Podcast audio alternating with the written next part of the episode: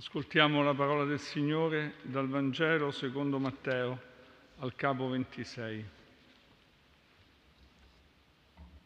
Mentre Gesù ancora parlava, ecco arrivare Giuda, uno dei dodici, e con lui una grande folla con spade e bastoni mandata dai capi dei sacerdoti e dagli anziani del popolo.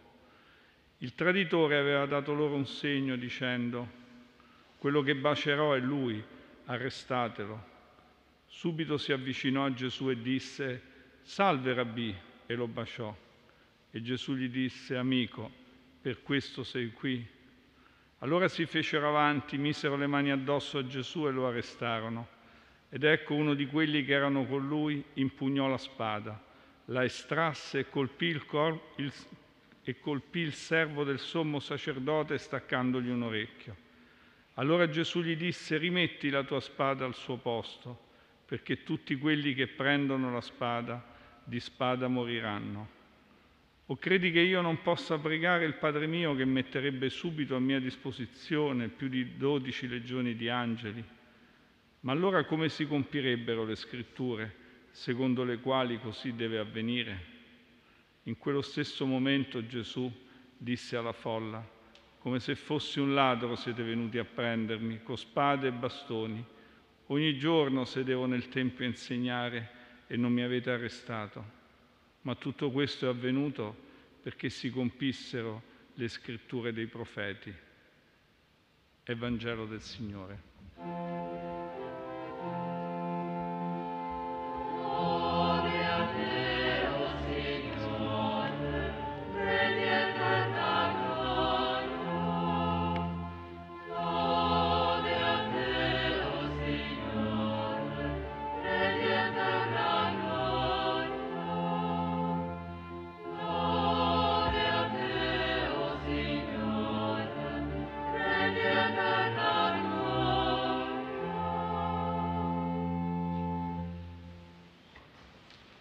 Care sorelle e fratelli, siamo qui riuniti questa sera per pregare per la pace e vorrei salutare con affetto e amicizia il cardinale José Tolentino che accompagna questa nostra preghiera. Questa settimana ci fermeremo per fare memoria dei nuovi martiri della fede nel giorno anniversario del barbaro assassinio di Monsignor Romero, arcivescovo di San Salvador e santo della Chiesa universale. Monsignor Romero fu ucciso dalla violenza che avvolgeva il suo piccolo paese, mentre tentava con tutte le forze di dare la sua testimonianza di discepolo del Vangelo della pace. Quante volte abbiamo detto che il sangue come quello dei martiri del XX e del XXI secolo non deve essere sparso in vano. Un cristiano di fronte alla violenza ha solo le armi della parola, della preghiera e dell'amore. Da violenza nasce violenza e misuriamo anche questi giorni come sia difficile in questa spirale di violenza che produce violenza testimoniare la pace. Mai come in questi giorni, giorni di turbamento e di sconvolgimento per la guerra che sta devastando l'Ucraina, capiamo bene l'insegnamento del Vangelo che abbiamo adesso ascoltato. Rimetti la tua spada al suo posto, perché tutti quelli che prendono la spada di spada moriranno. Sono le parole di Gesù, mentre vittima innocente sta per essere arrestato con violenza. Avrebbe potuto reagire con la forza, ma parlò dicendo questa semplice frase. Siete usciti come contro un brigante con spade e bastoni per catturarmi. Ogni giorno stavo seduto nel Tempio ad insegnare e non mi avete catturato.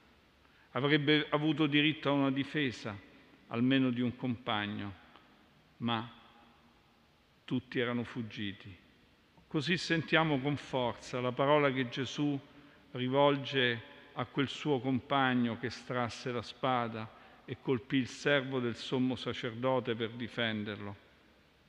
rimetti quella spada nel fodero, che si rimetta la spada nel fodero. È la parola che risuona questa sera in questa preghiera, mentre sentiamo il crepitio delle armi, mentre vediamo le distruzioni, l'uccisione di tante persone innocenti, i profughi provocati da questa guerra insensata. Dalla violenza nasce sempre violenza, una violenza maggiore. Ed è l'esperienza che questo nostro mondo ha vissuto nel secolo scorso e purtroppo che ha visto troppe volte anche nel secolo attuale. Di fronte a questa esperienza sentiamo questa sera risuonare l'insegnamento di Gesù. Rimetti la tua spada nel fodero.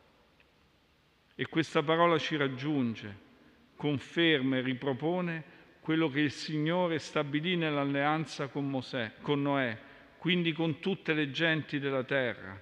Il sangue dell'uomo non è indifferente per Dio e il cuore di ogni popolo che vuole essere degno di questo nome. Il Signore disse del sangue vostro, anzi della vostra vita, io domanderò conto a ogni essere vivente. Chi sparge sangue dell'uomo, dall'uomo il suo sangue sarà sparso, perché ad immagine di Dio egli l'ha fatto. I popoli lo hanno dimenticato tanto spesso nella storia e sembrano averlo dimenticato anche in questi giorni, ma Dio non lo ha dimenticato e la sua parola ce lo ricorda. È Gesù sofferente, abbandonato, innocente che ce lo insegna, pagando di persona. Rimetti la spada nel fodero, perché tutti quelli che mettono mano alla spada, di spada periranno. Com'è difficile testimoniare questo nella spirale di violenza che tutto sfigura, che obbliga a prendere per forza posizione.